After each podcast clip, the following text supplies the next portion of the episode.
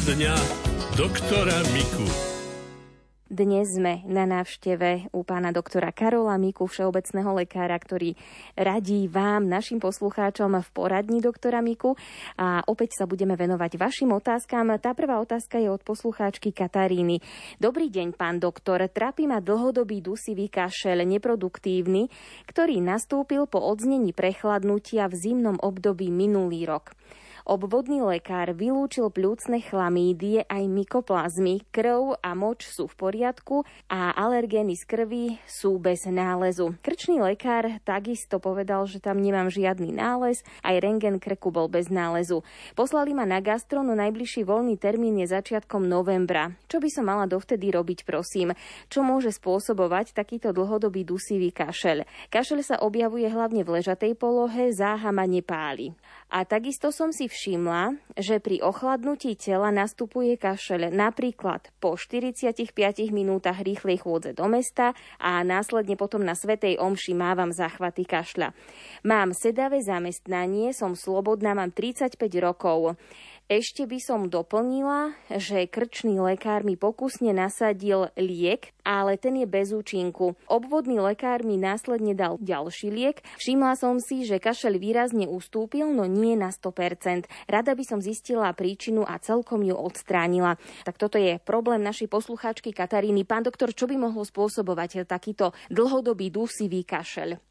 Je tam aj expektorácia, vykašľavanie žiadne. Nie, nespomína pani poslucháčka. Len dráždivý. Áno. Tak teoreticky mohlo by sa jednať ešte o regurgitačný syndrom, že by sa jej obsah žalúdka v noci, keď spí, takým grgnutím v noci, ale to nie grgnutie, ono sa to pohybuje, pohybuje vlastne pažerák, len to peristaltická vlna je naopak.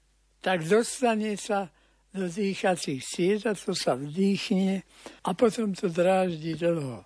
Ale nespôsobilo by to aj pálenie záhy, takýto problém? Cez deň to nemusí páliť. Totiž tú kyselinu v tom žalúdku máme vodne v noci. No nevieme od nej len preto, že ju nevygrgneme. Ale keby sme na silu dali si prst do hrdla a vyvracali to, tak zistíme, že to tam bude také štiplavé. No ale normálne to tam má byť, tak ako sa to dá zariadiť? No sú na to lieky, ktoré znižujú túto regurgitáciu a to všeobecný lekár má možnosť predpísať preventívne. A keď aj neberieme nejaké lieky, tak nemali by sme už po obede brať po tretej napríklad cibulu surovú. Nemali by sme brať niečo, čo zvyšuje kyselinu. A to sú napríklad všetky tie sladké žbrndy, čo sa pijú, teraz sa aj minerálky sladia, takže môže to byť aj sladká minerálka, ktorá nie je vhodná a ináč, no ale v tomto prípade vôbec nie. No a všetko, čo jej beženie podráždi na vytváranie kyseliny. Na vytváranie kyseliny pôsobí aj napríklad chlad. To znamená, že keby sa napíral studenej vody vždy pred spaním, niekto to má vo zvyku, ešte sa napijem, no prosím, nech sa páči, ale ak je to veľmi chladné, tak za nejakú pol hodinu, hodinu to vytvorí secernáciu tej kyseliny žalúdočnej. A tá už potom, keď je veľa, má tendenciu to robiť. Ak by sa náhodou v noci zobudila, a mala by také grgnutie a kyseliny, tak e, treba, keby sa nechcelo vstať, tak už to zaženie spätnou peristaltikou, že začne hltať sliny. Okrem toho, každá slina je alkalická, čiže zásaditá a žalúdočná kyselina je kyslá. Čiže do určitej miery neutralizuje tú kyselinu. No a keď hltá normálne slinku v noci zocnúť a keby nemala náhodou sliny, tak vycúcať to sa dá a prehltne sa. No a po troch, štyroch takýchto úmyselných prehltnutí slinky už tá peristaltická vlna sa pohýňa tak, ako má, od úst do žalúdka. Rádio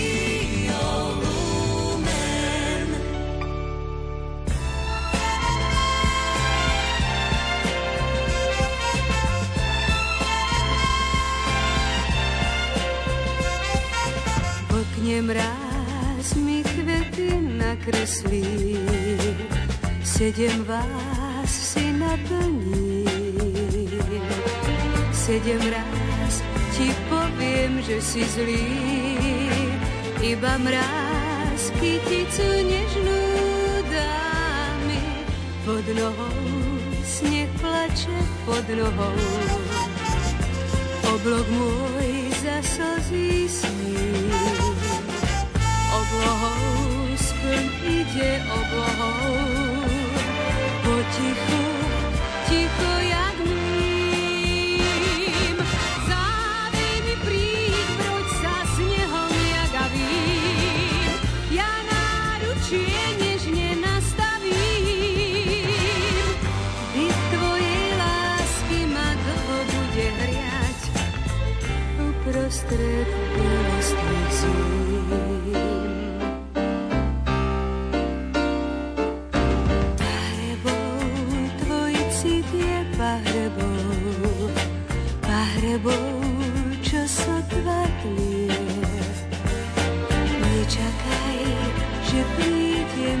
tebou, zahrnúť ťa znova svojou láskou.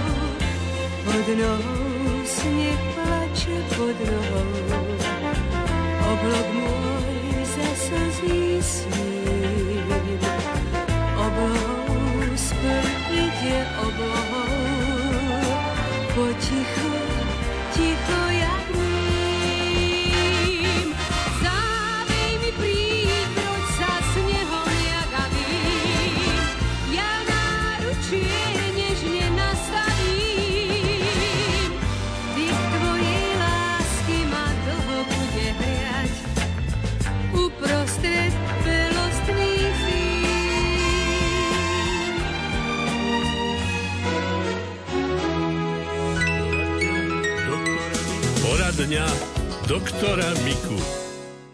Počúvate poradňu všeobecného lekára Karola Miku. Venujeme sa vašim otázkam. Dobrý deň, mám 76 rokov. Jednu obličku ľavú nemám a poslednú dobu mám tlak približne 130 na 70 až 78, ale znížený sodík v krvi na 133. Mám stále závraty, chodím akoby po vlnách. Môže to byť eh, kvôli tomu zníženému sodíku v obličke? Ostatné ukazovatele krvi a moču sú dobré a beriem aj lieky na tlak. Pán doktor, čo by mohlo spôsobovať no, takéto závraty? Tak ak berie lieky na tlak, mala by to brať ďalej ale to tá jedna oblička nespôsobí. Sú totiž ľudia, ktorí náhodou v pokročilej starobe zomrú a pre niečo sú pitvaní a zrazu sa zistí, že oni celý život žili s jednou obličkou. Tá jedna oblička, keď je dlho sama, ona sa zväčší. A tým činom vlastne nahradí tú druhú, no a a nemáme prečo toho pacienta povedzme vyšetrovať, tak nevieme. Takže co nerobí? Tam musí byť iná príčina a treba ju sledovať. Tá nižšia hladina sodíka môže spôsobovať? Tá nižšia hladina sodíka sa sa veľmi ľahko dá vyrovnať, že si jedlo posolíme a zjeme slané, no už zase nie presoliť, tak nie dáke slané krekry, jedať stále, ale normálne si posoliť jedlo, aby ten sodík sa zvýšil. To je len zariadené tým, že ona sa stravuje tak, že tu sol nie je v takom množstve, ako by mala. Čo by mohlo teda ešte spôsobovať tie závraty? No, závraty veľmi veľa vecí. Závraty môžu spôsobovať napríklad kršná chrbtica. A krčená chrbtica tým spôsobom, že máme krk v určitej nevhodnej polohe alebo reflexne pôsobí na statoakustický aparát v strednom uchu a niekedy, ak je to z bolesti krku, a pacient má bolesti aj povedme, keď bdie, nie len keď spí, v krku myslím v šíji. No ale keď by mal bolesti cez deň, tak veľmi dobre pomáha ten šancov golier. Ale to zase nesmie sa nosiť stále, lebo potom tie svaly ochabnú. Takže nejakú hodinku pomôcť cez deň a potom zase bez toho existovať. No ale ak mala zápaly stredného ucha, tak si je závraty môžu spôsobovať aj prekonané zápaly, ktoré tam nechávajú jazvičky. Tam sa dá pomáhať liekom, ktorý rozťahuje tie mikrocievky a ktoré spôsobia potom, že sa to upraví jednoducho. Ale lieči sa to veľmi dlho. A keď sa dávajú tieto lieky na dilatáciu tých siev, niekedy to zaberie hneď, ale niekedy to sa musí mesiace brať. Takže nie je to tak, že dáme tabletku alebo už dáky čajík a prejde. Nie je to tak, tak to rýchle to nejde. Aj liek, ktorý dobre pomáha, tak musí sa podávať dlhodobo.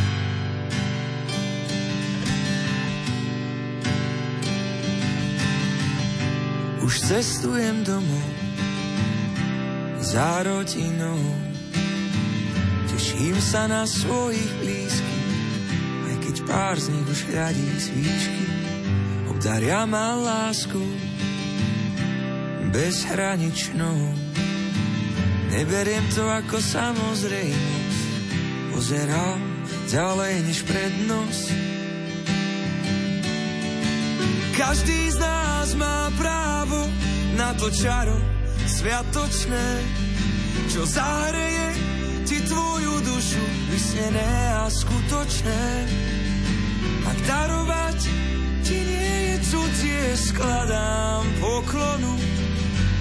Nepomôžeš všetkým, no všetci môžu pomôcť niekomu.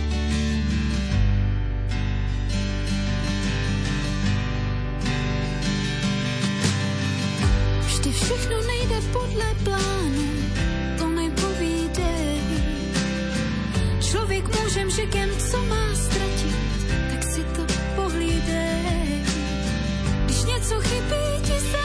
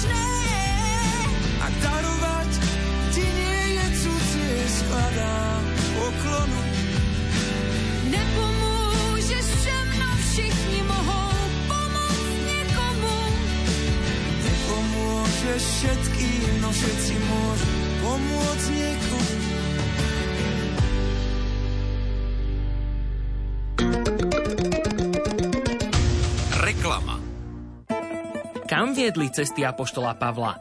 Zistite to spolu s nami na pútnickom zájazde na Južný Cyprus, ktorý povedie náboženský redaktor Ján Krupa. Poďte spolu s nami objavovať cyperské kresťanstvo. Svoje počiatky odvádza od svätých apoštolov Pavla a Barnabáša. Pridajte sa k nám, oplatí sa to. Uvidíte stĺp, na ktorom bol apoštol Pavol bičovaný, hrobku svätého Lazára a prejdete sa po miestach, kde sa narodil, pôsobil a zomrel apoštol Barnabáš. V termíne od 19. do 26.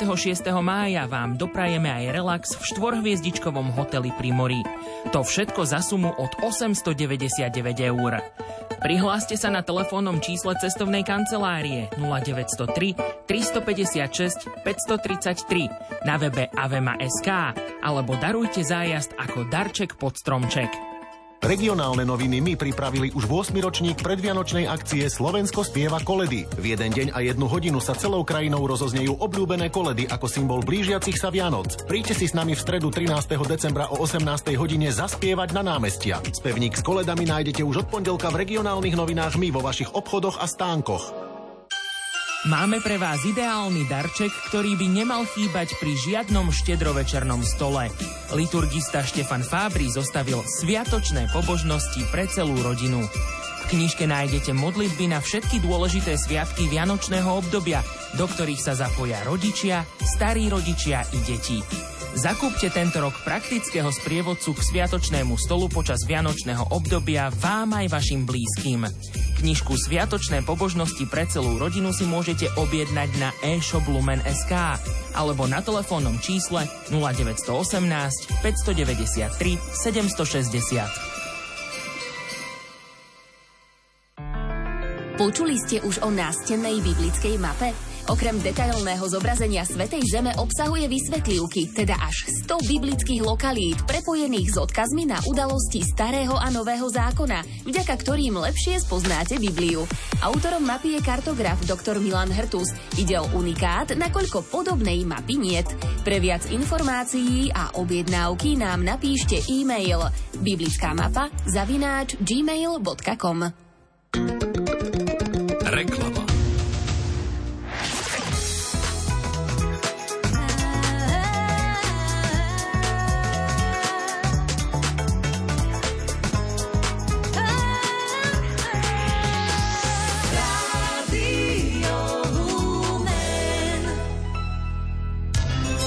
zo zdravotníctva. Situácia v kardiochirurgii na Slovensku nie je dobrá, upozorňuje na to profesor William Fischer. Chýbajú nám špecializované pracoviská, v dôsledku čoho sú čakacie doby na operáciu srdca dlhšie aj ako rok. Pre niektorých pacientov to môže mať fatálne dôsledky. Kardiochirurg William Fischer sa pred 25 rokmi podielal na prvej úspešnej transplantácii srdca na Slovensku. Počas svojej vyše 40-ročnej praxe má za sebou viac ako 5000 operácií srdca. Porozprával sa s ním redaktor Martin Petráš. Pán profesor, podľa vášho názoru, aká je situácia v súčasnosti v kardiochirurgii na Slovensku? Tá situácia v kardiochirurgii, keď poviem veľmi slušne, je zlá. A zlá, čo, čo sa týka počtu pracovisk. Uh-huh. My sme tak poddimenzovaní. Dodnedávna sme mali len tri kardiochirurgické pracoviská, Bratislava, Bystrica, Panska a Košice. Od januára tohto roku funguje v Košiciach v Šaci druhé kardiochirurgické pracovisko. Ale v Slovensku chýbajú najmenej dve takéto pracoviská. A dôvody sú úplne jasné. Je totiž ročná, aj viac ako ročná čakacia doba na operáciu srdca. Hm, práve na to som sa chcel opýtať, aké sú tie čakacie doby. Takže sú rok až dva? Sú rok, 13-14 mesiacov Bratislava Košice. Dúfam, že teraz tie Košice to znižia. Ten východoslovenský región je teraz týmto ako saturovaný, vybavený ale stredné Slovensko a západné Slovensko je v zlej situácii. Dokonca v Banskej Bystrici tá čakacia doba ide aj do jedného pol roka a niekedy aj viac. Tak si predstavte, že máte pacienta, ktorý má diagnózu, má poškodenú chlopňu, má poškodené srdcové tepny, je chorý, e, sa mu dýcha, prejde ani 30-40 metrov a rok čaká na operáciu. Žiaľ, veľa týchto pacientov sa na operáciu nedostane.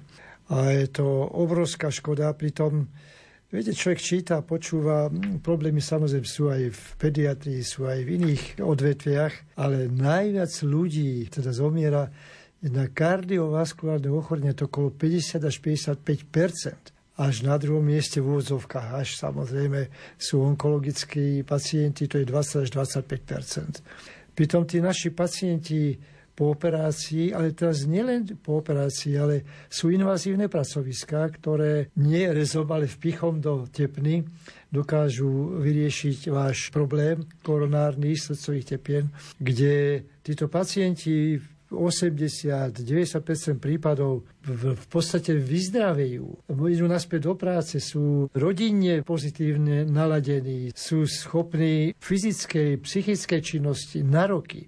A keď to porovnám ešte, viete, s e, cudzinou, len s Českou republikou, ktorá je nám najbližšie, tak Česká republika má 14 napríklad kardiochirurgických pracovísk, Slovensko teraz 4. A tých kardioinvazívnych Česká republika má 24 a my 7. Tá situácia je zlá. Ja už 15 rokov veľmi aktívne vystupujem, upozorňujem vždy nové garnitúry aj politické na túto situáciu. Takže dúfam, že nájde sa teraz konečne priestor na to, aby sa tejto problematika venovala ďaleko viacej. Kde by podľa vás mali vyrásť tieto pracoviská, kde by mohli vzniknúť No tak poďte sa, ak Košice, ktoré sú počtom obyvateľov, polovička majú dve kardiopracoviska a Bratislava jedno, tak nebojím sa nazvať to, že to je hamba. Ďalšie kardiochirurgické pracovisko samozrejme by bolo potrebné takisto. Ja osobne to vidím e, v Martine. Invazívne zákroky sa dajú riešiť, naučiť schopných lekárov, chirurgov alebo aj nechirurgov, ktorí sú manuálne zruční a im to ide s centrálnou nervovou sústavou dohromady. Za pár mesiacov sa dokáže dostať na slušnú úroveň, že to môže robiť. Ale kardiochirurg, viete, to potrebuje roky.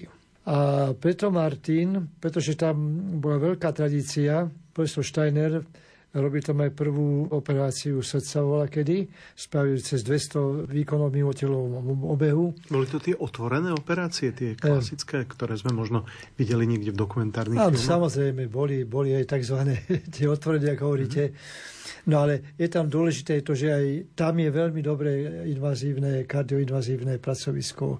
Bliže Banská Bystrica mohli by e, kolegov, ktorí by sa dali na kardiochirurgiu v Banskej Bystrici doučovať a v priebehu tých 3-4 rokov, keď tá nemocnica by mala stáť, ako počúvam, tak e, by sa mohlo ďalšie pracovisko spustiť.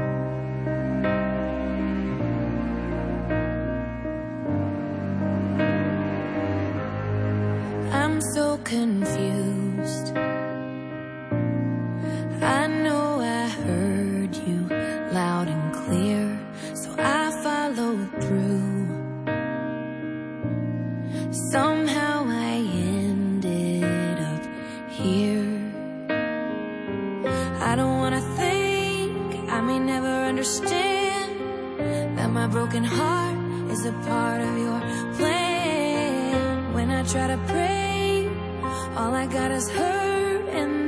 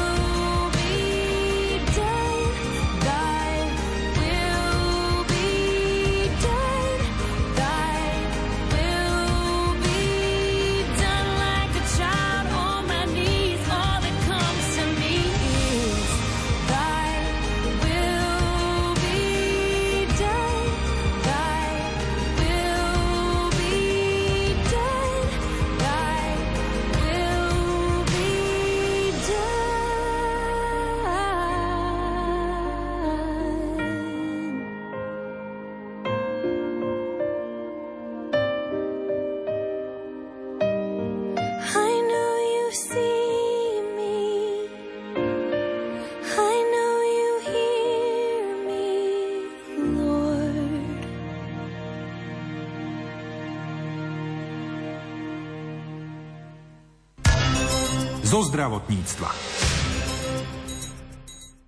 Isto ste sa stretli s tým, že váš ošetrujúci lekár vám k predpísaným antibiotikám odporúčal dokúpiť si aj probiotiká, aby ste si doplnili tie dobré baktérie vo svojom tele, ktoré antibiotiká zničia. Tie správne baktérie robia pre zdravie človeka veľa dobrého. O tejto téme sa kolegyňa Mária Čigášová porozprávala s Annou Kamlárovou z Ústavu experimentálnej medicíny Lekárskej fakulty Univerzity Pavla Jozefa Šafárika v Košiciach. Tá jej v rozhovore potvrdila, že v niektorých prípadoch je potrebné probiotika a prebiotika doplňať jedlom a tabletkami. Áno, aj to je cesta. Určite mnoho posluchačov pozná, počulo pojem probiotika. A probiotika sú vlastne také zdravujú prospešné a klinicky nejak overené baktérie alebo mikroorganizmy, ale najčastejšie baktérie, ktoré vlastne vieme priamo dostať do nášho tela. Myslím si, že už za posledných pár rokov sa celkom zvýšila osveta o probiotikách pri užívaní antibiotik. Ak vám lekár predpíše antibiotika, čo sú látky, ktoré zabíjajú nielen tie patogénne baktérie, na ktoré sú zacielené, ale oni bohužiaľ majú dopad aj na tie naše priateľské baktérie alebo mikroorganizmy v našom čreve a aby sme zabranili alebo zmiernili príznaky toho, že ich narušíme alebo znižíme ich počet, tak vtedy už aj lekárnici alebo lekári odporúčajú pomerne bežne alebo automaticky, keď vám predpíšu antibiotika, vám odporúčia, že kúpte si aj probiotika. A nie je to len marketingový ťah, myslím si osobne, keďže sa aj tomu trošku venujem, že je to naozaj dobré väčší problém je, že mnohé probiotika alebo probiotika sú tak špecifické, že nie každému musí vyhovovať presne to, čo je dostupné napríklad v tejto tobolke, ktorú si niekedy kúpite. Ale pri antibiotikách hoci čo je lepšie ako nič, pri iných ochoreniach je to zložitejšie a tomu sa práve venujeme aj my pri našom výskume, že snažíme sa hľadať špecifickejšie baktérie alebo probiotika, ktoré by sa dali aplikovať na konkrétne nejaké choroby, či už napríklad, ktoré by mali protizapalové účinky, znižovali by neviem, hladinu napríklad cholesterolu a dali by sa využívať pri kardiovaskulárnych ochoreniach alebo nejaké znižovanie napríklad neviem, dopadov metabolický syndrom, ako, ktoré by mali proste klinicky preukázané a overené účinky a tým pádom by mohli prospieť zase. Ale opäť platí, že nie každému musí zabrať ako keby tá konkrétna baktéria. Preto venujeme sa tomu a ten výskum je nutné ešte sa mu teda venovať ďalej, ale budúcnosť to má a snáď sa nám v budúcnosti podarí niečo zaujímavé aj dostať na trh slovenský. Je možné zistiť, že čo nám chýba, či nám vôbec chýbajú tie probiotika? Dá sa to, alebo podľa nejakých príznakov by sme to mohli zistiť, že asi probiotika nám chýbajú? Je to trošku zložitejšie. Ono to nie je ani, že nám chýbajú vyslovene možno probiotika. Môžu nám chýbať nejaké iné baktérie, ktoré, teda tie črevné, ktoré sú prospešné, lebo probiotika sú vlastne klasifikované ako tie, ktoré sú klinicky overené, že by mali mať nejaký priaznivý vplyv pre človeka ale môžu nám chýbať alebo môže byť narušené zloženie toho črevného mikrobiomu. Dá sa to overiť, sú na to v podstate také zložitejšie nejaké molekulárne analýzy, kde sa vlastne zistí vyslovene osekvenovaním, prečítaním informácií, že aké konkrétne druhy baktérií sa nachádzajú vo vzorke. Väčšinou sa analýzuje vzorka stolice, ako ten črevný mikrobiom. Ale nerobí sa to úplne bežne u každého lekára, alebo nie je to ani hradené zo zdravotného poistenia ale robí sa to. Existujú už kliniky alebo pracoviská, kde sa táto analýza dá získať a môže to pomôcť. Je to vízia smerujúca k tzv. personalizovanému prístupu. Presne to, že prečíta sa tá informácia toho konkrétneho človeka alebo pacienta a na základe toho, aké má zloženie, čoho mu tam napríklad chyba oproti niečomu štandardnejšiemu, tak sa dá zistiť, že možno by mu pomohli nejaké také druhy baktérií doplniť. Ale zase to navezuje na druhú časť, že ako mu ich doplniť, aké máme možnosti toho. Nie je to také jednoduché. Mnoho z tých baktérií sú tzv. anaerobné, to znamená, že nevydržia na kyslíku, teda na prostredí kyslíkovej atmosféry a tým pádom aj práca s nimi alebo ich uskladnenie a, a podobné aplikačné možnosti sú zložitejšie a tak, ale robiť sa to robí, ale zatiaľ viac menej na takej experimentálnej báze. Myslím si, že má to zmysel a bude sa to rozvíjať čím ďalej, aby sa to stalo bežne dostupné, ale potom vravím, záleží aj od toho, aké máme možnosti tej liečby. Jedna vec je zistiť, čo vám chýba, druhá, ako to doplniť. Takže toto je ešte úplne, ani nie, že no je to v plienkach a máme čo robiť, aby sme to zlepšili. Pre začiatok poradíme našim poslucháčom, nech jedia obilniny, strukoviny, možno kyslú kapustu, brinzu a také veci. Áno, fermentované potraviny. Máme toho dostatok, akože naša tradičná slovenská strava založená presne na strukovinách a fermentovaných produktoch ako brinza, kyslomliečné výrobky, jogurty alebo podobné. Ponúka dostatok priestoru, len sa musíme k tomu venovať a konzumovať to. Aj ovocie a zelenina samotná samozrejme. Väčšina ovocia alebo zeleniny obsahuje vlákninu, ktorá je veľmi prospešná, či už vo forme rozpustnej alebo nerozpustnej vlákniny. A tá je zase zdrojom vlastne tých látok pre mnohé črevné baktérie, napríklad pre bifidobaktérie, ktoré už spracujú, vyprodukujú tzv. masné kyseliny omega-3, omega-6, ktoré sú prospešné ako pre činnosť mozgu, tak aj pre mnohé systémy tela zase.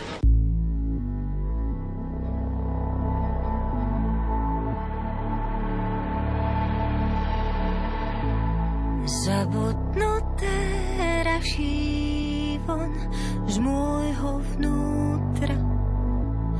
Mŕtve sa oživuje klíči ako kvet z púzdra, v ktorom ty sa pretváraš sa, v ktorom ty sa pretváraš sa. Zabudnuté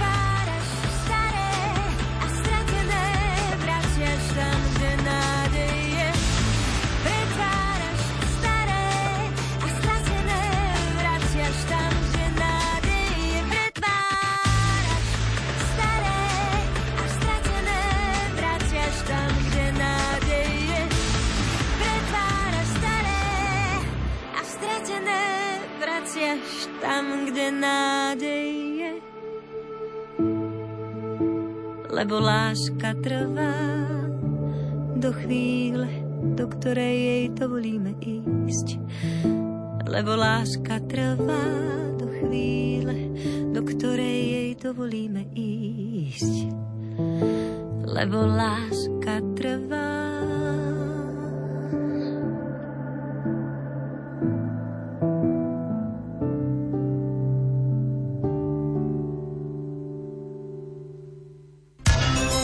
Zo zdravotníctva.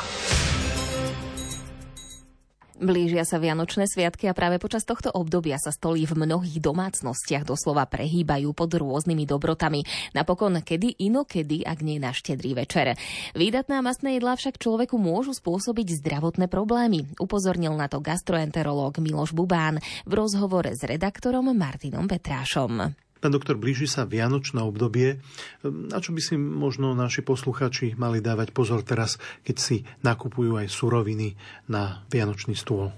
No máme také skúsenosti, že naozaj tie sviatky, nielen Vianočné, ale veľkonočné alebo akékoľvek, sú takým obdobím, kde ľudia robia chyby alebo prekračujú svoje bežné pravidlá a naozaj vtedy si trošku dovolia viacej aj konzumovať, aj piť a mm, skrýva to za sebou aj niektoré ťažkosti, ktoré to potom prináša.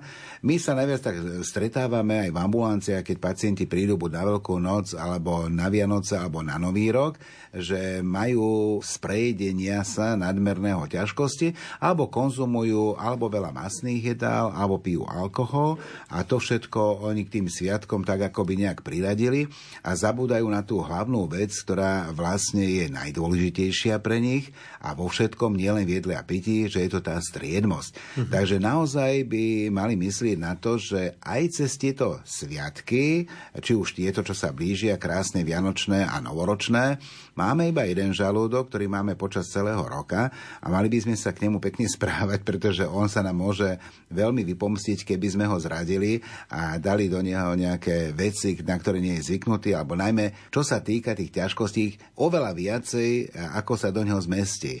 A mm-hmm. to je vlastne ten problém, ktorý prinášajú tieto sviatky, že to nikto neodhadne a chce si akoby teda dovoliť, lebo dovolenka je tiež dovoliť si, takže oni aj sviatky tak berú, že ako je to niečo ako dovolenkové, pretože sme sami doma s rodinou a podobne máme možnosť, e, tie stoly sú oveľa bohatšie, ponuka je oveľa bohatšia ale teda mne je veľmi smutno, keď potom po sviatkoch vidím tie odpadové koše, že čo všetko sa tam nachádza. Ja si myslím, že tá striedmosť by sa do tých domácností mala trošku dať a aby sme nekupovali nadmerne veľa, aby sme to potom nemuseli vyhadzovať. No, že nielen o tejto téme, ale aj o ďalších témach, napríklad o kolonoskopii, gastrofibroskopii sa s pánom doktorom Milošom Bubánom porozprávame aj v tento piatok v reláciu Vehovor o 20.